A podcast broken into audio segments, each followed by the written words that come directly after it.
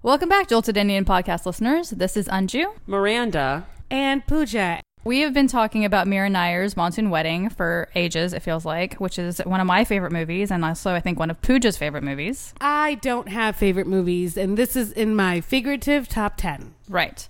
But Miranda had never seen it, so we finally strapped her ass down and made her watch it. They did not strap my ass down. I would have watched it, but it's definitely a movie I have not seen, nor in my upbringing did I feel inclined because I overall felt rejected by the Indian community. So it's really interesting to watch this movie now that I'm embracing my culture a lot more. So we didn't realize how many Mira Nair movies that we've all seen collectively and how much she may have influenced our movie watching unwittingly, I think. So I think it was probably witting. like she was she was kind of the preeminent Indian director of our youth, so it's not like there were a lot of them. Yeah, I mean in the late 90s, early 2000s there was Gurinder, right? Elsa out of London. Mm-hmm. She was definitely a household name for me. I my parents watched some of her movies. I don't think I understood what was going on because I was little. I do have memories of them watching Mississippi Masala. It was on HBO, if y'all remember HBO back in the day. You know, I don't know what your family's movie watching traditions were, but the kids were put to sleep and then the parents enjoyed watching a movie. So I remember there would be a few times I would sneak out to see what they're watching. And I remember sneaking out, seeing them watching Mississippi Masala because I think Indians rally around for their people when it comes to Hollywood and whatnot. If y'all remember what happened with uh, Slumdog Millionaire, they won an Oscar, we won an Oscar. That's kind of how it is. So she was definitely a household name in the 90s, uh, definitely in the 2000s. So definitely cool to see this. In fact, I'm so glad I watched it now instead of when I was jaded. So one of the things I love about Mira is Mississippi Masala, and that's one of the films I have a weird relationship with. When I was in seventh grade, um, I had a crush on a young gentleman who was is he didn't change his race who is black, and so uh, my schoolmates always referenced that movie that um, I had Jungle Fever because that's also a contemporary of Mississippi Masala in the cinematic uh, time space. Jungle Fever, also that I had mis- I was Mississippi Masala. so for those of you who don't know, I also love the reason I love that movie is because it's one of the few and one of the earliest examples of an interracial relationship that isn't rooted in whiteness. So Mira did that in the 90s. But her first movie was in 1989, Salaam Bombay. I have not seen it. I haven't either. Neither have I. Movie time. Although, to be clear, she had done four documentaries by the time she even did Salaam Bombay. So she actually comes from a documentary background first, which I didn't know until we were doing the research for this literally five minutes ago.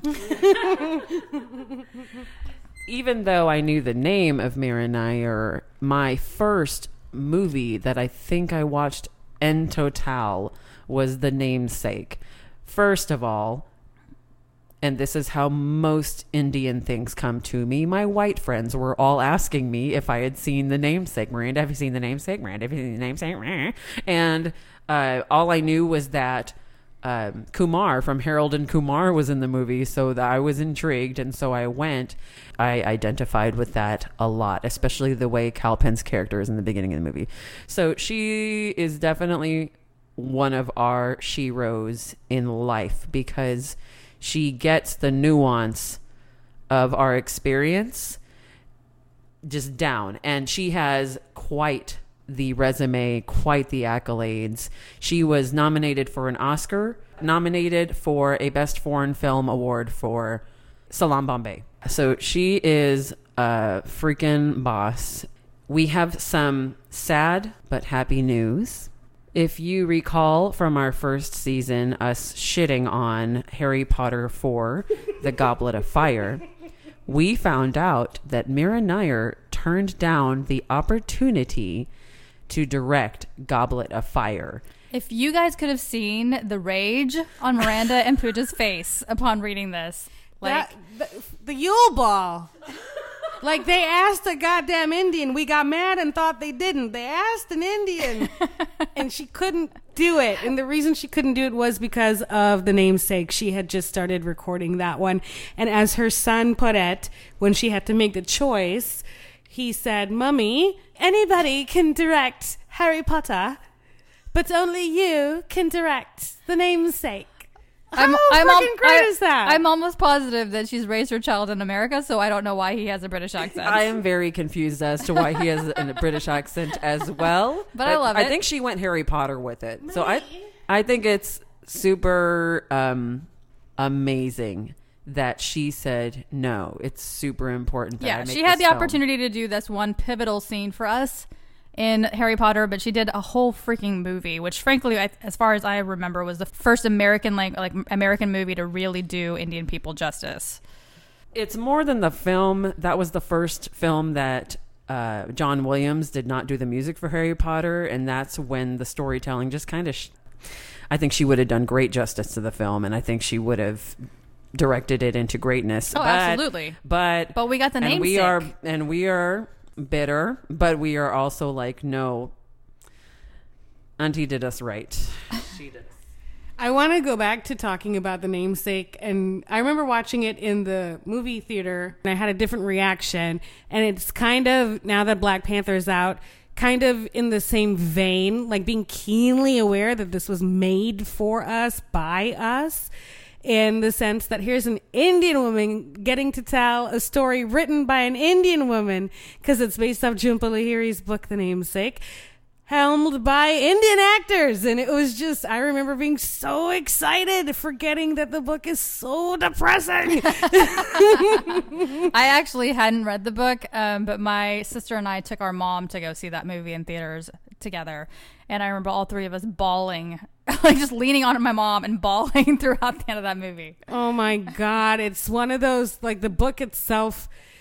The book itself is just about being alone and as an immigrant, and just the way that Mira got that to translate on film from the book. Because Jhumpa's book, Jhumpa's prose, is just really, really good at evoking that that isolation and that need to want to be a part of something, and just watching it play out for the parents, but also watching her direct Kal Penn, just Indian people telling Indian stories. Yes.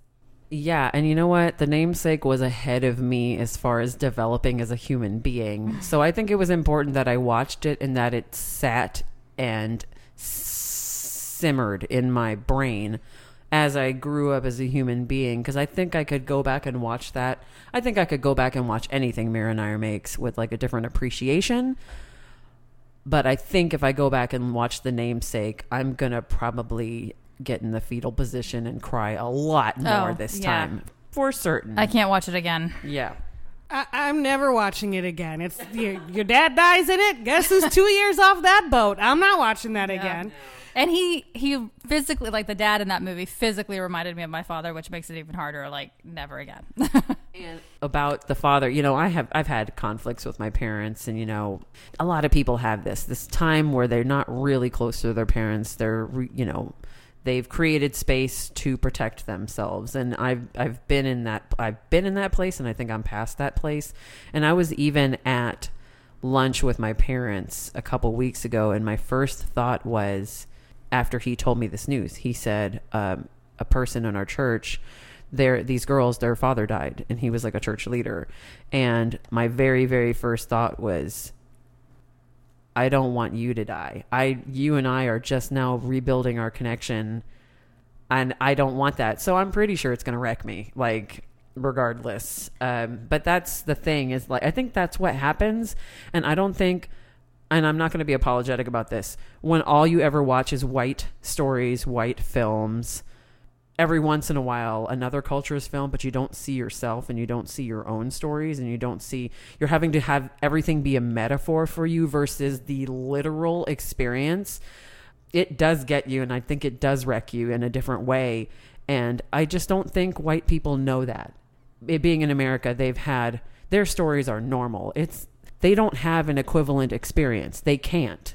I think many of them are aware of that, but I think many of them are not about how important somebody like Mira and I are making a film, exactly how important that is.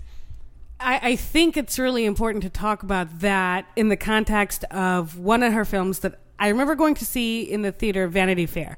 And Vanity Fair is based off of William Makepeace Thackeray's uh, classic by the same name, uh, Vanity Fair. But I think one of the points I want to bring up here, Miranda, is what you're saying is that Mira brings a very Indian perspective to everything, right? It's imbued in everything. And one of the things I was thinking about while you were talking just now was about daddy daughter angst in a American movie versus an Indian movie. Like it comes with that extra layer of, okay, yes, your daddy gives you away on your wedding day, but also like there's a dowry involved.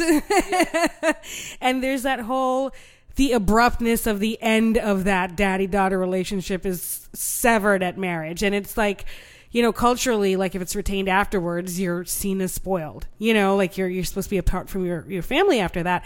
And if you think about William Makepeace Thackeray's Vanity Fair and the concept of social climbing via marriage, like who else than an Indian director could be used to bring a perspective unique to that story? Can we talk about Mira Nair's ability to bring out the horrors of the patriarchy? And she, okay, she was born in 1957. How woke is this woman? Like, how ahead of everything else is she? She's not just a director, but she is very much a uh, steward for cultural change in our opinion. She is through storytelling creating change. Story is the greatest catalyst for change. So it's like she knew she had that power and she welded that power and she had the audacity to go about it. I cannot wait to watch Vanity Fair. I have not watched it yet. But even then, even when it comes to um, love or romance, like she directed a segment of uh, New York, I Love You, Natalie Portman and Irfan Khan are these two characters in the city. New York is a melting pot of different cultures, and what's interesting about cultures coming over to America is, and what people who have been here, uh, people who are descendants of colonists, what they may not understand is that cultures hold their ground no matter where they go. They do get affected about, you know, by their surroundings, but I had no, you know, in when I was growing up as a child, there was Indian culture and there was American culture, and when I went to church, it was straight up Indian culture. There were no American elements to it inside the building. It was straight up India, aside from us being geographically in India. And what uh, Natalie Portman was saying that was so interesting about being able to get to work with Mira Nair is she was being called to her culture because Natalie Portman is Jewish and she was talking about you know in the story i don't don't want to ruin it too much but uh, there's a romance between this hasidic jew and Jain diamond seller who is played by irrfan and what natalie portman was saying was interesting about doing these scenes uh, it reminded her about how her jewish uncle or father one of her relatives you know was a hasidic jew but could speak Mandarin because he worked with Chinese people in whatever district he did business in. So it's, you know, Mira brings that to her storytelling, the blending of cultures, but also allowing everyone to see the beauty of those cultures at the exact same time. She gets that intersection absolutely right. So I finally got to watch Monsoon Wedding with Anju and Pooja. Yay! They are so excited. They're clapping.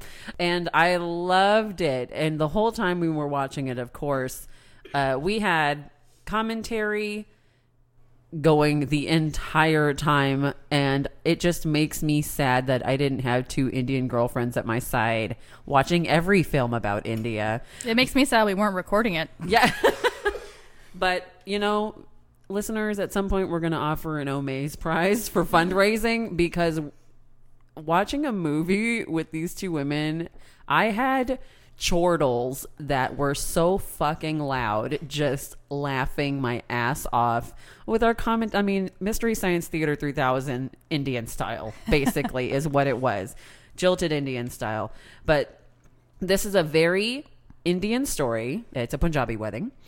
And makes Christian weddings look boring as God, fuck. so boring. Good God, our weddings are so boring. I've played so many Christian style or Christian weddings in my life, attended so many, and I'm sorry, but this wedding makes our weddings look so Seriously, every boring. every time I've watched this movie, I have deeply regretted the fact that my I come from a Christian family. Like, why?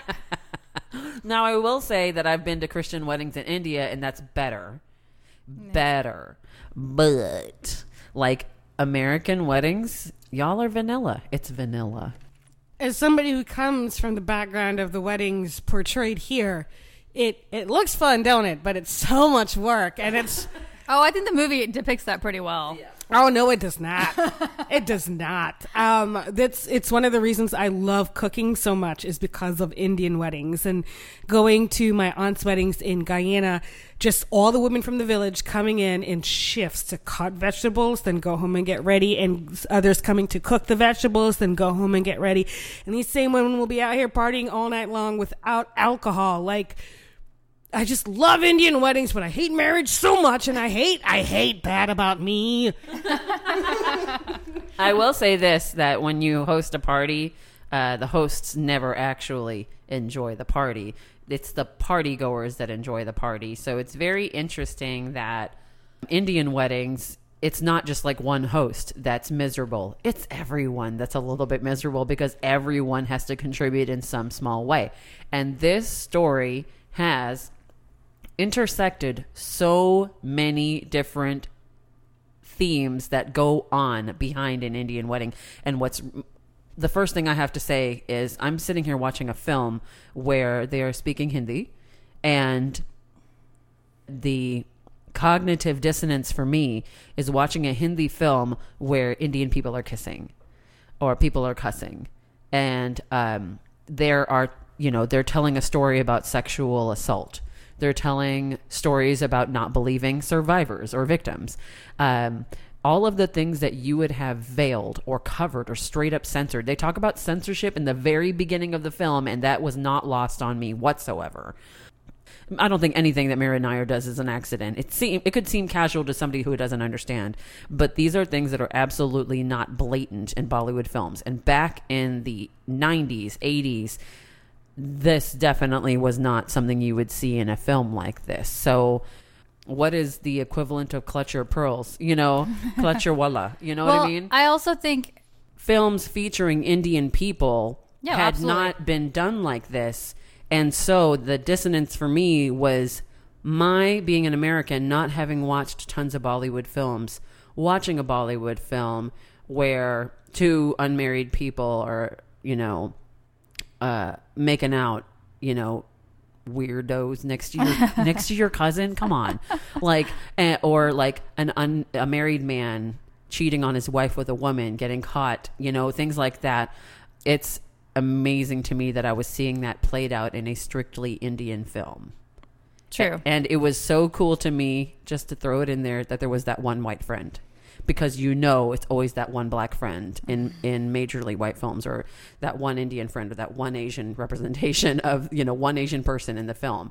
For once, I'm seeing it the opposite way around. And it uh, is reminiscent of when Glamour magazine put all those role reversal pictures up of like the um, Right. blonde white child in a, an aisle of black dolls and brown dolls. It was kind of like that. It was very interesting to see what that could have been like for somebody on the opposite end if that was the only thing they ever saw. Like, what would that even be like? I can barely conceive it. But go on. I love this movie. Like I said, it's in my figurative top 10, even though it's, I don't know what else is in it. But um, I love this movie because of the time it came out, like 2001. I feel like for the culture, it, this movie was made for quote unquote NRIs, non resident Indians, or diasporic Indians, or anybody who's ever had to go home for a family wedding. like that, I think that's the perspective. Like you're just, you know, Anju, you mentioned earlier about how Mira comes from that documentary background, and it looks like you're just, you, you, know, nothing's explained. You're just dropped right into the middle of this documentary film that is a family wedding. And the thing I like about it and the time period it's in, it makes me think of family weddings that I had to go home to or family weddings that we didn't have to go home to. The first set that have been happening in America, but we all travel to home base for it, right? So it's just so quintessentially early 2000s, late 90s, when our generation would be experiencing that. And so that the uniformity, universality, the connectiveness of that experience is one of the reasons I love the film. And also, Pretty Indian Boys. Oh yes. Um, especially at the end. Good lord. Right? Um, so I I do want to mention that this movie is intersectional, brings in stories of a boy who is interested in dance, singing, wants to be a cook, and it covers toxic masculinity about how someone is so insecure with themselves that they can't handle a man breaking free from the toxic masculine fold. It talks about how, I mean, I think it very well portrays the jail of the patriarchy for women so much that you can't even escape the most toxic situation of all when a man you're married to is sexually abusing children like and minimizing victims stories because you can't escape the jail you've you know you can't escape what you signed for. Um i think that she she touched on those stories very well several times when we were watching this film pooja would be screaming out oh my god that's so indian! Like she would be saying that and then i would at some point go oh my god that is so indian. And then uh, anju would be like you know like that is so typical you know and i think that's what's so important about representative film. It's it's being it's being able to see what y- what's familiar to you. And instead of having films uh, representational films that are kind of a, an exaggeration of another eye's view of our culture. Okay, so now we would like to talk about the little things. There were so many amazing little things about this film that I think need to be treasured. We all think needs to be treasured. Pooja, you want to go first? I do want to go first. I think this is one of the first. This movie came out when I was about 21, and in my family, in my diaspora, at least my mom's generation, didn't drink. The women in our family did not drink. And it wasn't until this movie came out and we ventured out that I saw women of the Caribbean uh, with Caribbean backgrounds who drink. And now that sounds stupid because that's like duh. But but i feel i remember that's one of the little things was showing women partaking in indian women partaking in personal vices that had nothing to do with the benefit of anybody around them. Smoking drinking nice hair a fucking affair. Like you know dubbing porn. It's it was just you mm-hmm. know That's a bad example. well the dubbing porn thing. Like what Bollywood movie do you see that in? It exists. No, I, I don't agree, disagree with that, but I don't like that scene because it's so obvious that the dubbist is so uncomfortable. Like it's it's done to mock her, like to put her in an uncomfortable position and laugh at her, and I hate that. Yeah, I got that a lot the first time. I remember watching it just cringing, but that could also be because my mom was sitting right there. but now as an adult, I was just like, oh, I would have owned that fucking shit. I would have moaned and thrown my No, head back. You Like, sure, absolutely, people could have, but she didn't. So it was done to make her uncomfortable, and that's what I hate about it. Yeah. Can we talk about the relationship between uh, the bride Aditi and her cousin Ria, who Ria lived in the house with her, so for all intents and purposes, a sister. Right. So, you know- also, did your parents not tell you this? But my parents used to always say cousin, sister, and cousin, brother. So they are equivalent to siblings, regardless. Yeah. Ria is darker skinned. Her hair is bomb. Like her hair is amazing. Darker skinned, dark features, and and Dark eyes. dark eyes, and a little bit thicker. I don't know. I identified with her so much. I'm just like I feel like you're me. Um, and so Me too. I, I'm I'm a little chubby. I feel like I see you myself in you. so now, um, her sister or her her cousin is light skinned, wearing lighter contacts. Hair is brown, I don't know if that's natural or not. Um, some people it is, for some people it's not, and they color it uh, or it's highlighted. But I remember somebody who looked like Aditi was, you know, that was the hot girl back in the day. Like that would be the girl all the guys want. That would be the girl that all the guys think are pretty. That would be the girl that everybody, you know, kind of crowds around and says, "Oh, look at her beauty." And plus, there's that whole colorism issue in India to consider. And you see that in the movie too. Yes. And so I thought it was, I think if I saw this when I was younger, I would have probably looked at Aditi and hated myself immediately. I'm an older woman now and I love the fuck out of myself a lot more. And, you know, now I, I see Ria and I, I pay more attention to her story. I don't know. I don't know how I would have taken Ria's story back in, you know, 20 years ago almost, you uh, know? Even watching it back then, I was all about Ria. She's always my, been my favorite character. Mm. cool. I would have definitely. Also, she falls identified. asleep reading poetry. Not that I, I was always more I prose noticed than that poetry, too, but yeah. uh, and she wants to be a creative writer, so I already instantly identified with her. I saw her sleeping with a book next to her head, and I was like, sister, immediately. I do love that relationship between the cousin sisters. There, it's it's something definitely I think is diasporic. It's something that's definitely I think diasporic. And one of the other things that I loved about this movie is the fashion, and something that goes to all of Mira's movies in particular is the use of fabric and texture. And I mean, what other plush wonderfulness are you going to get? And color and color are you going to get than an Indian movie? And I think like I would watch at a wedding. At a wedding, I would watch this movie again just to flesh out the metaphors of the fabric, color, and texture, waterproofing and red of the tent versus white and not waterproofing of the original thing, of the saris that were collected since Aditi was born, of and you see them worn on women in the film, of the textures that the women of different stations in life are wearing in their outfits, of the colors and just the mutedness at nighttime versus the boldness. You know, I just everything about those movies are wonderful. Can I just say that we handle rain like bitches in America? We are such little bitches. Uh, and Anju and I traveled here in pouring rain today. Yep. You know, my circuitry here to Pooja's apartment. I don't want it to get drenched and I don't want my shoes to get wet. In monsoon wedding, they don't give a fuck about anything. Like she has this montage where she shows people handling the rain. Multiple. I think they were like Yes, throughout the movie. Throughout the movie, and like It's monsoon season. that's right. And I always go to India during monsoon season whenever I go to India. And so I remember, and I mean, I'm, I'm instantly thinking of the smells of the, the water, you know, sounds of the water hitting the trees and the leaves and the smell that comes after that is just like, ugh, it's wonderful.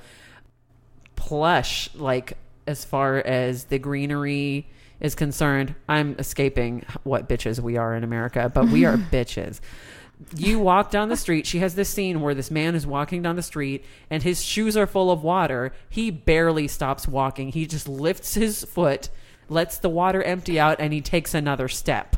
Like he kept walking while emptying out his shoe. I was just like, I'm afraid to leave my apartment this morning. My shoes are going to get wet. This guy is like, so I'm still walking and like they're in they're having the wedding in the rain. Like For real. The the family bringing the groom was drenched. The family of the bride, the dad's like, "Get out there. Let's go get him." And so the family of the bride comes and gets the groom and they get drenched. Everybody's drenched. Yep. And they're like, "We don't give a fuck. This is how things are." And I I the whole time I was just like, "Wow. We are we are so wimpy about the rain here." Yeah. But that's probably why we get sick and shit because we just don't let ourselves get drenched a little. I don't know. Americans, we can't handle anything. Speaking of the rain and the scenery, can we talk about the scenery? It took me back Oh yeah. big time. Like seeing the marketplace. Uh, The minute I saw the marketplace when the women were going to get the sari, I remember the sweat. Uh, the even just getting rained on as you're trying to go into the fabric uh, I- whether you were going in to buy fabric or going to get your sari blouse um, tailored, measured, or ta- your body measured for a sari blouse or whatever it is, no one can ever forget what it feels like to walk into an air conditioned sari store like heaven and you wanted to shop for the rest of the day because it was air conditioned. But I mean, we live in Texas. It's not like we don't experience that every summer. That's true. However, we it's more normal that people crank the AC in Texas and in India it's just not everywhere. Right. And so um I mean, You're just like, oh, thank God Yeah, the thank- store is air conditioned. for Americans going into it. And it was so funny and the woman's like, Thank God it's air conditioned. I'm like, Yeah. Preach. Yes, that's exactly how I thought. And you know, the just the chaotic nature of it was so I, I just have a different attitude about it. The chaotic nature of a marketplace or just like how lively it is. Um posters everywhere. I, I just think that she doesn't you know, she's this this juxtaposes what India does now for when diplomats come over and they get rid of the poor and you know they try to clean up the city just for you know like with the Trumps going over to India what India does and tries to pretend what they are. It's nice to see an actual representation of what you'll see when you go over to the country. Well, and that's where I think Mira's documentary background really shows is is that she she made a point of showing those kinds of scenes, and she made a point of of showing every kind of class and how everybody's experiences are different. She had, and we were talking about all the the intersectional little things that she does, like. I just I love the fact that she just sort of plops you down like you're just a guest and you're just watching this wedding and she doesn't explain how anybody's related to anybody. She doesn't like there's little stuff like Alice the the maid is Christian and and Dubey her love interest or whatever is Hindu. Like none of that is explained. You, you don't get any like why she's dressing up. Like none of that is explained. You just get to watch it because this is how people are. This is how this is what people do. and you're supposed to call on your internal cultural knowledge to understand those things. Like you can tell the difference between a mangalsutra versus a rosary if you're Indian and you've paid attention your entire life. You know, it's like little things like that, which is great. And you can call um, going back to her body of work, she does that in all her films. If you want to think about Queen of Katwe and the different levels of society she shows you of Uganda there, from the most indigent, illiterate as the stars of the movie, you know, juxtaposed to being involved in more educated circles and and what people look like in in that realm and then you look at also from the namesake in that perspective and showing american middle class brown american middle class which is still not shown in american versions of brown america. And then you look at uh, Mississippi Masala, she did wonderful things showing Kampala in that movie, and then Mississippi itself, going from luxurious childhood, which I that's one of the reasons I love that movie, luxurious tropical childhood, to we in apartment where now, and you know, so I think. You know, just work, becoming hardworking immigrants versus being on top of something. Like her strat her her showing the stratosphere of her subject matter is I think a theme of hers. And so you see it a lot in Monsoon Wedding and I think I like it a lot because I have a lot of points of reference in that entire movie. I love how you brought up class because I love how they said, "Screw it, servant, come dance with us," and they they let uh, Dubey and uh, uh, Alice, and I love the way he says her name, uh, Alice, uh, come and join in the dance because they just got married and it wasn't like our upper class wedding you're not allowed here. They were like come over come celebrate with us and that's a thing that happens some people don't give a fuck about class. So uh, people are people and i think that it was awesome to see her not give a fuck like that and showing the beauty of those love stories at the same time on an adjacent level um, i just felt like uh, falling in love with Alice was so, you know, he was letting his insecurities go and he was just becoming a different man himself. And I saw that love as way more pure than the messy shit that was happening in the upper class. I just thought that was really interesting that she put both of those love stories in there. And then there's the uh, people from Australia and the Americans and what love is like for those people in those cultures versus what the rules are in India. I think that it's so awesome that she brought in all the diaspora. The movie is just very lustful and loveful. Like if you want to compare every single male female relationship in the movie is based in either lust or love. You have the main couple who falls in love over the course of a chai date and then or decide to give it a go, which is so Indian in itself. You know, like I traveled all the way from Houston to India. A, I said I was going to get married. Best come back with a wife, and so Well, I also really like what he says about like what difference does it make if we meet in a nightclub or if our parents introduce us? Like, and that's kind of a valid point, really. Like, it doesn't does it really matter how a relationship starts because the work is kind of the same. Right. And, a- and then you look at Alice and Dubey, and then you look at the parents themselves. Like there was a scene where the mom, Pimmi, goes up to the dad and tries to get it in one morning. He's like, "No, not on the eve of our daughter's wedding." Like he's the godfather, and then.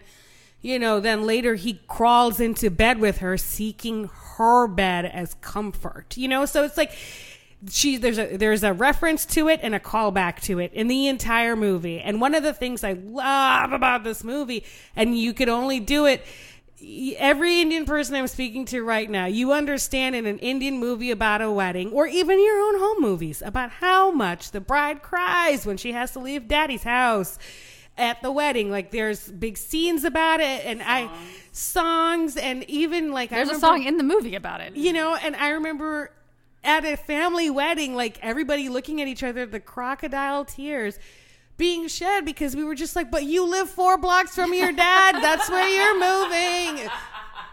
So, but it's the rite of passage, right? To cry. Like the bride is, is going away in that car, leaving the sanctuary of her parents' house and crying. And what does Mira do in this movie? You don't see that scene, mm-hmm. even though the daughter's going to move continents away. You don't get that. You get the adopted in daughter leaving because she doesn't believe she has a family there to stand up for her.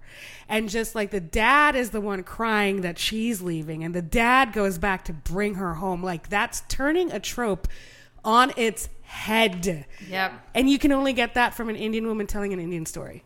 So that's why I love it. Yes, I thought that was amazing how she did that. There's obviously tons of detail that went into this movie for her to bring that sort of thing up. She I mean, she spits in the face of all these things that women are not supposed to do. Women are not supposed to, you know, be intimate with men before they're married. Women are not supposed to smoke. Women are not supposed to have tattoos.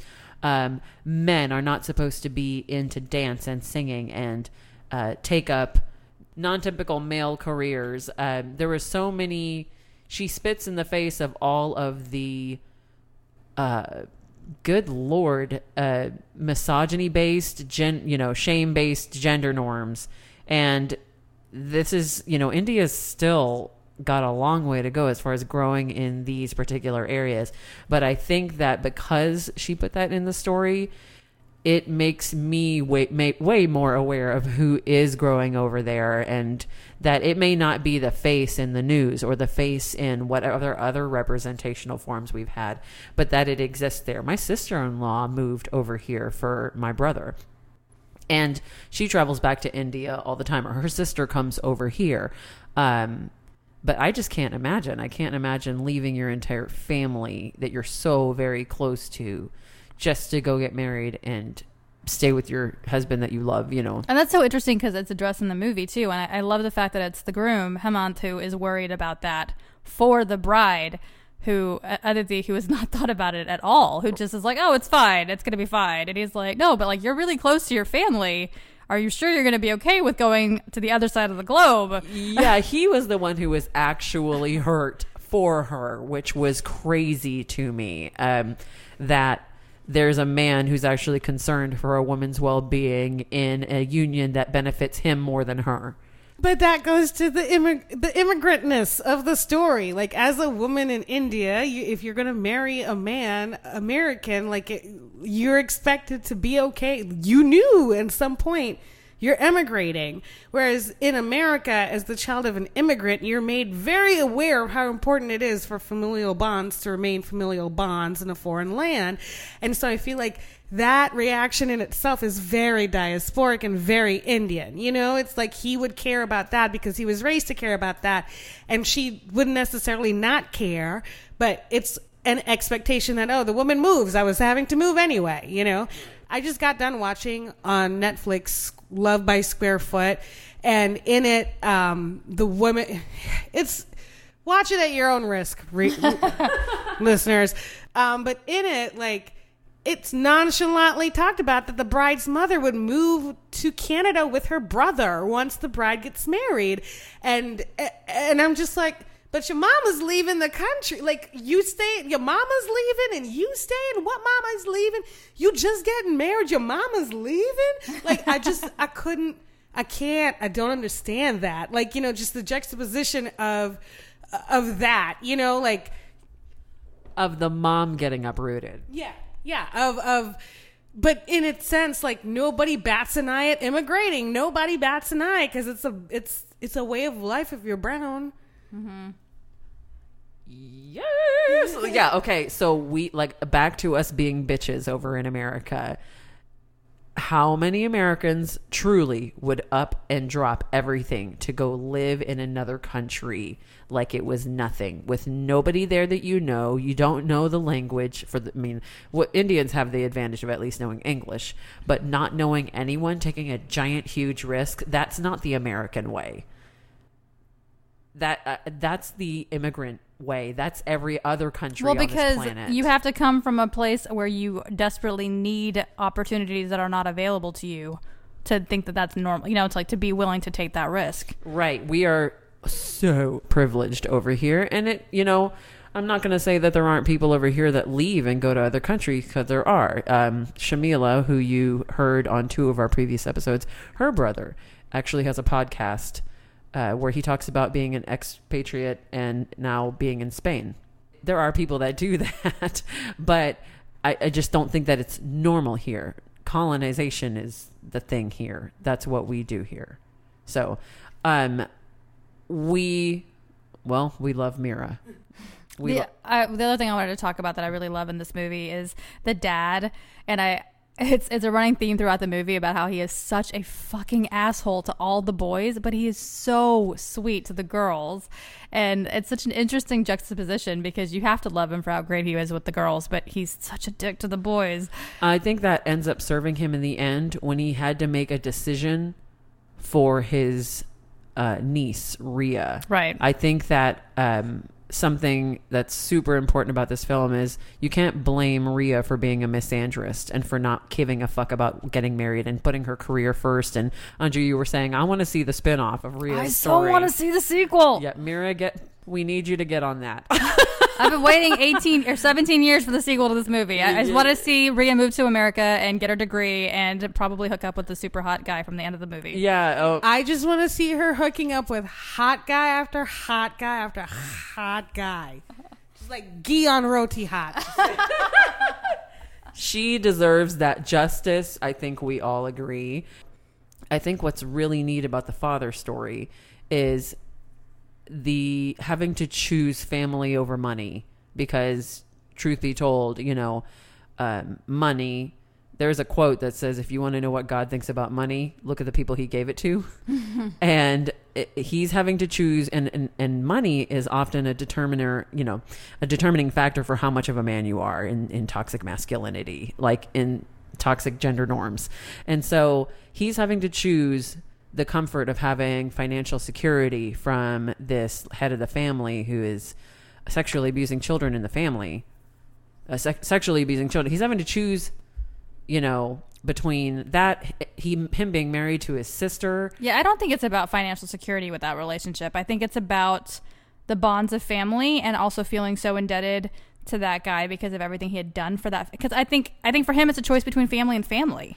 I think that it also has to do with finance because I, you know he wouldn't have been able to do it on his own, Right. and so Yeah. I think that's that, that does play a part in it. But it's not it's not about future finance as I mean as much like a little bit because like the It's about what you did in the past. what yeah it's about that fact that I wouldn't have the life I have now if not for you. Right. You've done all of this for me, Right. but also you've done terrible things. right, like And I, how do I reconcile that? I need you to step. And how do you, I mean, going outside the bounds of the movie and the character's motivation, but like, how do you reconcile the fact that good things that came from him and the money and, and the opportunity came because possibly of his guilty conscience for molesting your adopted daughter? Right. There are definitely themes, and I said this while we were watching, and I said this is a theme of selling the daughter. Like, it's it's the jail of the patriarchy. That's that's one hundred percent the jail of the patriarchy. The the I agree with that. The sister was saying.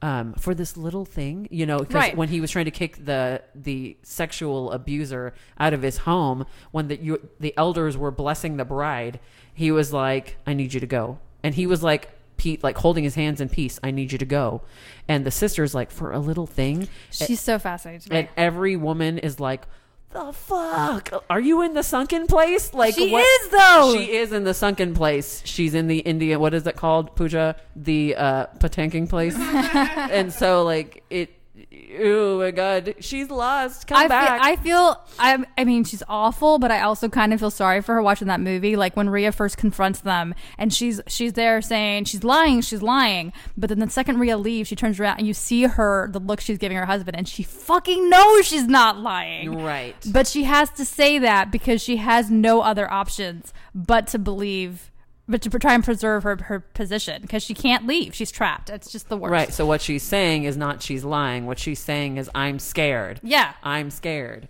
i don't have any other options this is all i have And she ultimately ends up losing her family because of her gross ass husband who she is tied to.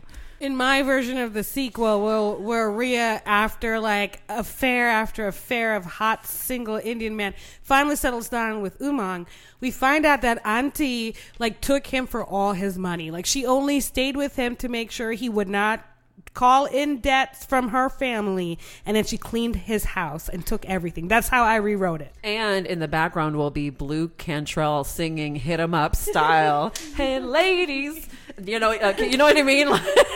Yes, yes, yes. Just go back and hit hit 'em up style. Yeah, Yep. that, that would be basically the credits, the ending credits.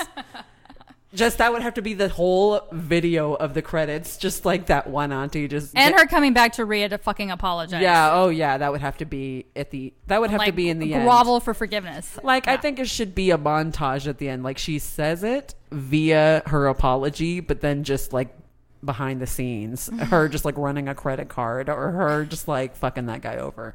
It would be perfect. Yeah, and the rest of the credits is just like Ria oiling down Umang, like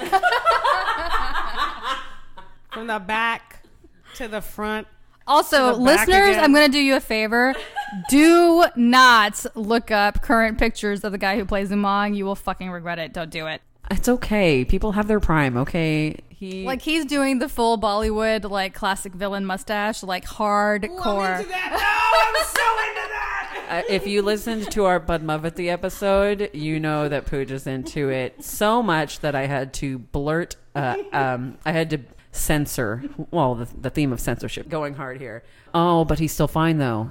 We're looking at his picture. He's still hot. Yeah, no. Ignore what Anju said. He's still fine. he still looks great. Good lord. Squirrel. Good God. We're still looking at pictures of this guy. He's still fine. Now stop showing me pictures so I can sign us Sorry. off. Sorry, okay, so uh, we encourage you to go watch as many Mira films, whether you understand it or not. Start conversations with your friends, you know, with your Indian friends about it. Uh, what was this movie to you? Um, what did you connect with in this film? I just think that it would be great for connecting with people. So get out there and see a Mira Nair film, meaning stay in your home and on Amazon Prime find a Mira Nair movie to watch. Um, there's a bunch of them that we mentioned. You can Google and find out how many uh, films have received acclaim. We have made our peace with her not doing the Goblet of Fire. I'm I don't know, that's still hard for me. I'm still I'm still sad. I'm gonna cry about it later. Until then, we want to say thank you, Mira Nair, for everything you've done for us and everything you've done for the intersectional movement. before people were even aware of it. She was moving and shaking before that. Tell us what your favorite non Bollywood Indian movie is. Yes, we want to know what movies you've seen that you think that we would like because we love movies. And I'm telling you, watching movies with these girls is free and amazing and hilarious. Please rate us on iTunes. Uh, we need ratings on iTunes for visibility. We need reviews. And uh, we love all the conversations we have with you on our Facebook page and on Twitter and on Instagram. You can find us on any several podcatchers, and it's all at Jilted Indian Pod. But the more reviews and ratings we get, the more visibility and listeners we get, and that's what we're after. We're looking for all the shitty Indians, so please help us find them. Until next time, this has been Miranda Pooja. And Anju. with the Jilted Indian Podcast. Come in love and courage. Go in peace and power.